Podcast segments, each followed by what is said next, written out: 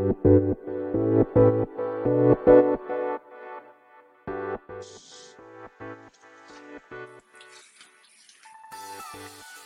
い、始まりました。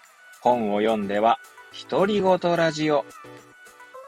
私、変な髪型をしたポンコツ薬剤師こと、町田和俊でございます。はい、というわけでですね、今日も読んだんだか、読んでいないんだか、積んだんだか、積んでいないんだか、といった本たちの中からですね、一冊紹介して、ゆるーりと語っていきたいと思います。本日お届けいたします本は、矛盾の水害対策。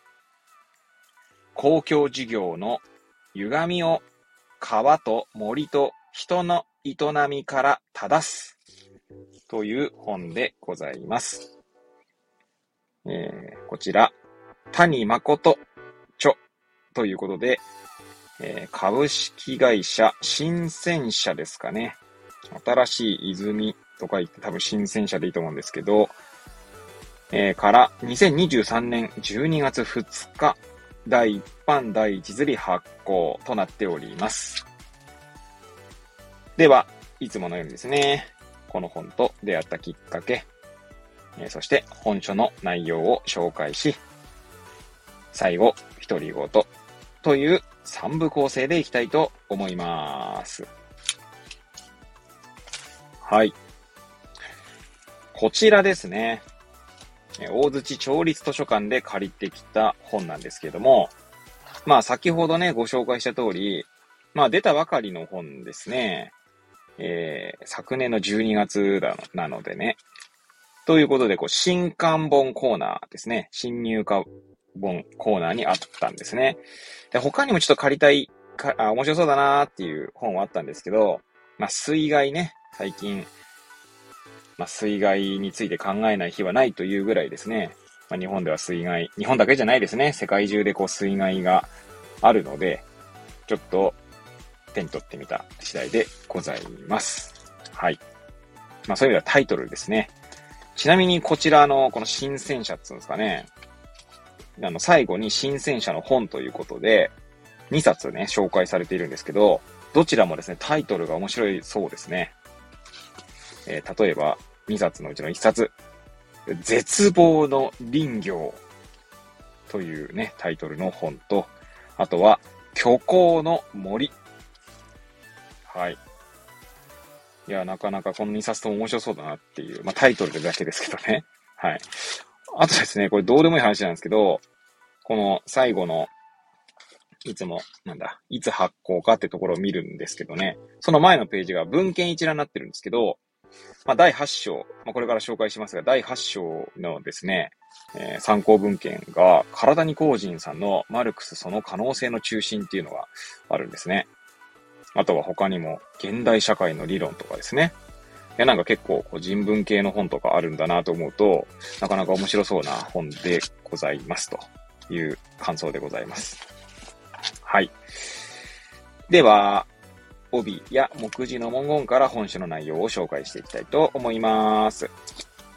こちら、まあ、大槌町立図書館で借りたんですが、まあ、そこのね、新刊本ということで、えー、新入荷本ということもあって、帯が保管されております。ではまず表紙側の帯の文言を紹介したいと思います。世界は一気に解決することなどできないのだ。シンプルで極端な見解には必ず意図的な写生や独断が含まれている。そんなことでは複雑な自然に対峙することなどできない。予測できない自然と人間の営みの折り合いを森林水文学者が多角的に模索する、中島武史と書いてありますね。中島武史さんでいいと思いますけど、確か、なんだっけ、なんとか、リタの本とか書いてますよね、確かね。違ったかな。確か持ってるんですけど、著者の名前が間違ったらすいません。はい。あとは背拍子側の、背拍子側だと思うんですけど、帯の文言ですね。えー、ご紹介したいと思います。どんなに強固な治水対策をしても、洪水や土砂災害は防げない。国土の上流をダムなどのインフラで固める国土強靭化事業は、農業や林業を、え壊滅させる。そんな公共事業は、人申請の現代において完全に間違っている。最新科学を理解すれば、水害や、これ、渇、水っつうのかな？乾くだと思うんですけど、えー、土砂災害対策において何を優先するべきか明らかになるだろう。日本の治水政策に対する提言書とあります。はい。あでは、こちらの本ね、目次に行きたいと思いますけど、先ほどもご紹介した文献一覧が終わるのが277ページで、終わりにが終わるのが257ページなので、まあ300ページ弱ですね。250ページぐらいの本と言っても過言ではないのかなと思います。そちらがですね、大きく分けると全部で3部に分かれておりまして、章立てとしましては、えー、第1部に、第1部が4章、第2部が、えー、5章、6章の2章ですね。そして第3部が第7章と第8章の2章ですね。全部8章になっております。はい。では、ちょっと見出しまでね、紹介すると結構な分量になるので、はじめには、見出しをご紹介しましょうか。第1部第1章が始まる前にはじめにがあります。そちらの見出しは紹介したいと思います。はじめに、0の1、自然災害の原因は地球活動である。0の2、なぜ水害はなくならないという前提に立てないのか。0の3、水害対策に必要な2つの提案。0の4、水かけ論を超えた水害対策を探る。はい。では、えー、早速、うん、第1部ですね。第1部は水害対策と対立の歴史。えー、第1章、水害ではなぜ対立が生まれるのか。第2章、河川整備事業における苦悩の戦後史。第3章、基本降水量の、あ、こうい降水流量の、降水ってあれですね、高い水ですね。基本高じゃないよな、多分な。まあ、基本降水量、流量の値に根拠はあるのか。第4章、安全性向上の哲学では改善されない対立構造。以上が第1部ですね。で、第2部、対立緩和に必要なのは、自然を理解すること。第5章、水循環、水循環じゃないと思いますけど、まあ、水循環を森林の蒸発酸から考える。蒸発、蒸散かな？蒸発酸から考える。第6章、緑のダムを再評価する。第3部ですね。第3部は、人申請の時代の水害対策。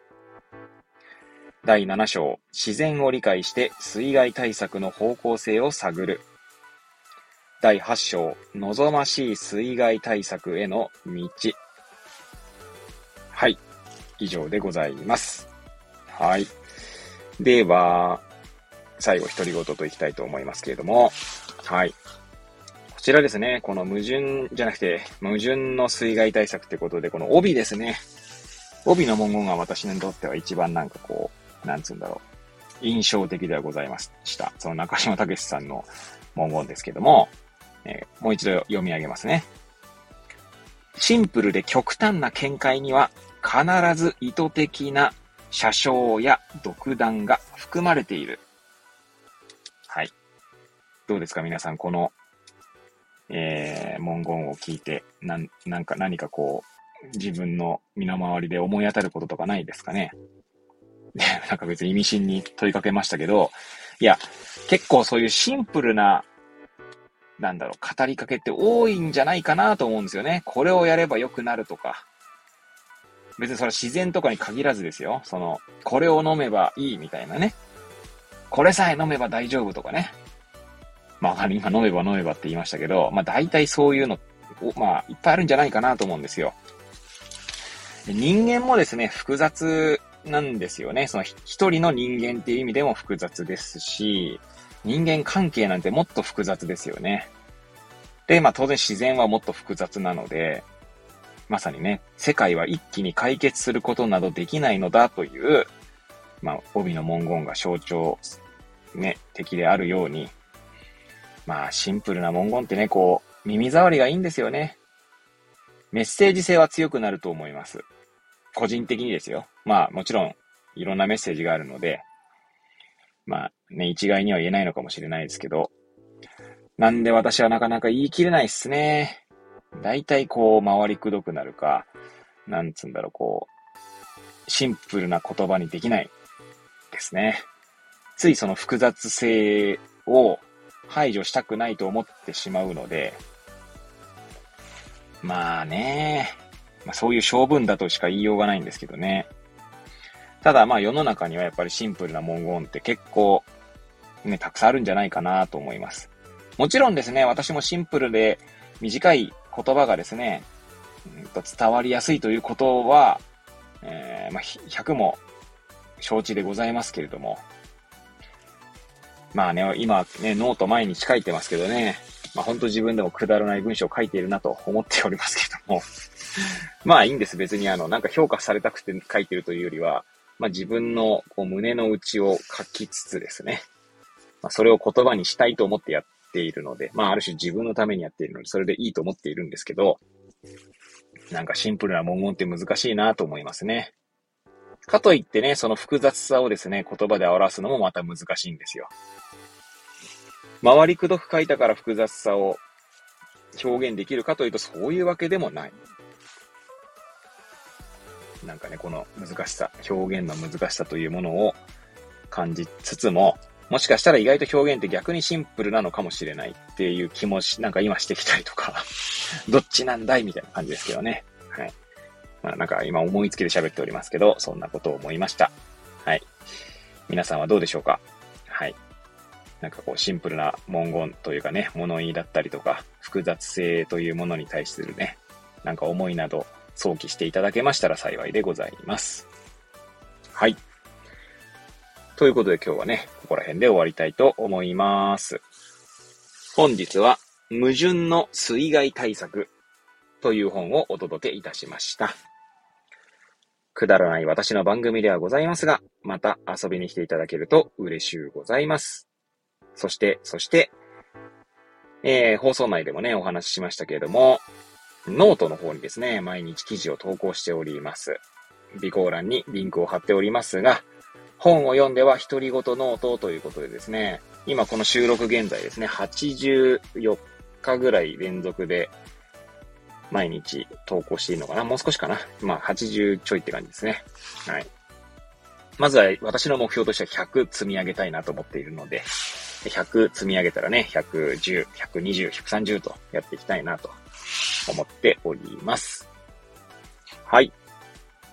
というわけでですね、まあ、そちらの方も、なんだ、お時間あれば、え、おひ、お暇な人はいないと思うんですけど、お時間あれば遊びに来ていただけると、えー、嬉しゅうございます。